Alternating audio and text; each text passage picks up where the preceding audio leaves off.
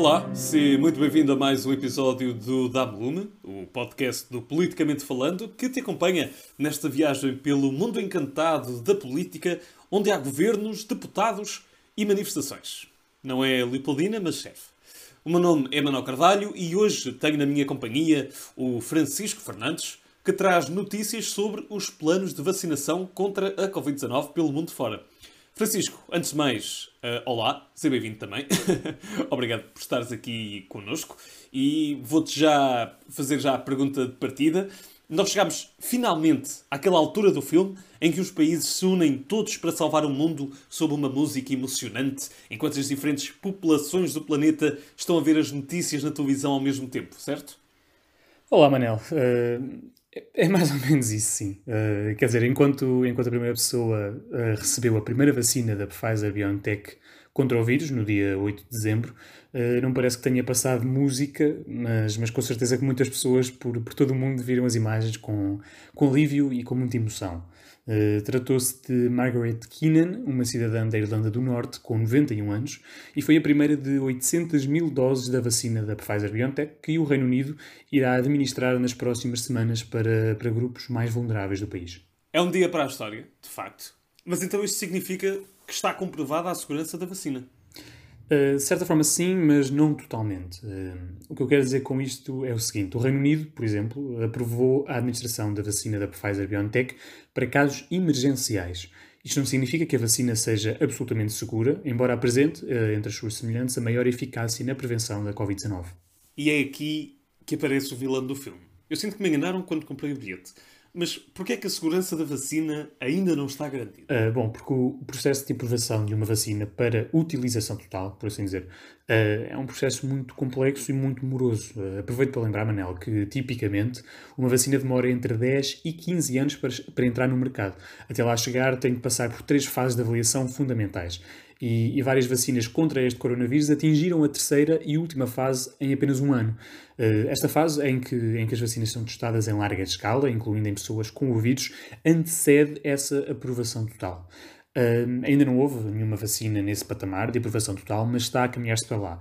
Uh, nos Estados Unidos, a Agência Reguladora para os Medicamentos, a FDA, afirmou que a vacina da Pfizer-BioNTech é segura e oferece forte proteção contra a Covid-19 e informou ainda que iniciará uma revisão para autorizar a sua utilização emergencial, tal como está a acontecer no Reino Unido.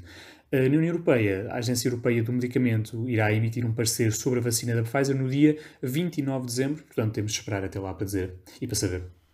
Bom, Francisco, eh, já compreendemos que a administração das vacinas começou, ainda bem, mas tu mencionaste os suspeitos do costume. Como é que a situação está à volta do mundo? Eh, se contabilizarmos a quantidade de vacinas por cidadão, o Canadá é neste momento o país mais confortável.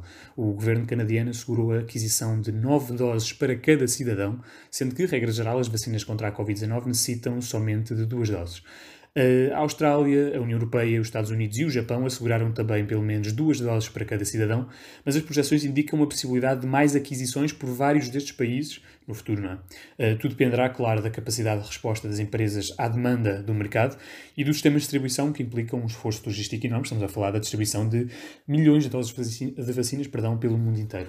E o dinheiro tem sempre o seu peso no final. Claro. Uh, e esta tendência também era fácil de prever, de certa forma. Uh, o poderio económico dos países pesa muito na capacidade de aquisição das vacinas, uh, principalmente neste momento inicial em que elas estão a ser lançadas para o mercado e que há uma verdadeira corrida uh, à vacina. Uh, todos os países que referi anteriormente uh, e a União Europeia encaixam-se neste perfil. e o facto é que uma investigação do Centro de Inovação para a Saúde Global da Universidade de Duke descobriu que a grande maioria das doses de vacinas que foram comparadas até ao momento destinam-se a países com poderio económico, o que, claro, é, é problemático. Não?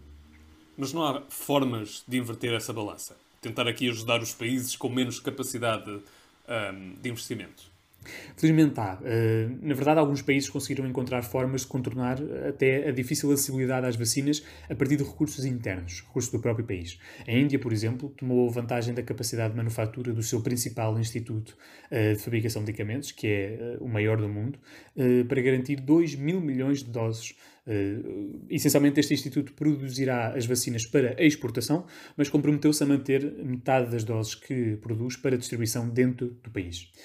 No entanto, uh, nem todos os países têm a mão de obra da Índia ou mesmo a sua dimensão económica. Há países muito mais pobres. Uh, para esses casos, diversas instituições, como a Organização Mundial da Saúde perdão, e até ao momento 186 países, delinearam um plano de vacinação global chamado COVAX, que tem como objetivo garantir a distribuição igual das vacinas contra a Covid uh, e evitar que os países mais pobres não tenham acesso à vacinação. A lógica é a seguinte: os países mais ricos, ao comprar as vacinas, ajudam a financiar o acesso a 92 nações mais pobres e que são elegíveis para, para este projeto. Até o momento foi ultrapassado o objetivo inicial do COVAX, que era angariar mais de 2 mil milhões de dólares, mas o projeto necessita de mais 5 mil milhões em 2021 para garantir que esta missão se mantém viva e em funcionamento. Bom, Francisco, e vou contar contigo aqui no futuro para me dares a notícia de que esse objetivo foi também ultrapassado, que obviamente era muito bom sinal. Por enquanto, fica aqui esta nota de esperança. Muito obrigado, Francisco, por nos teres elucidado sobre este tema. Ora, é essa, Manuel. Muito obrigado. E agora a ti, que nos ouves, podes descobrir mais sobre a política nacional e internacional na nossa página do Instagram, Politicamente Falando PT, e inclusivamente acompanhar as notícias sobre os avanços no combate ao novo coronavírus. Muito obrigado por teres ficado aí e até à próxima.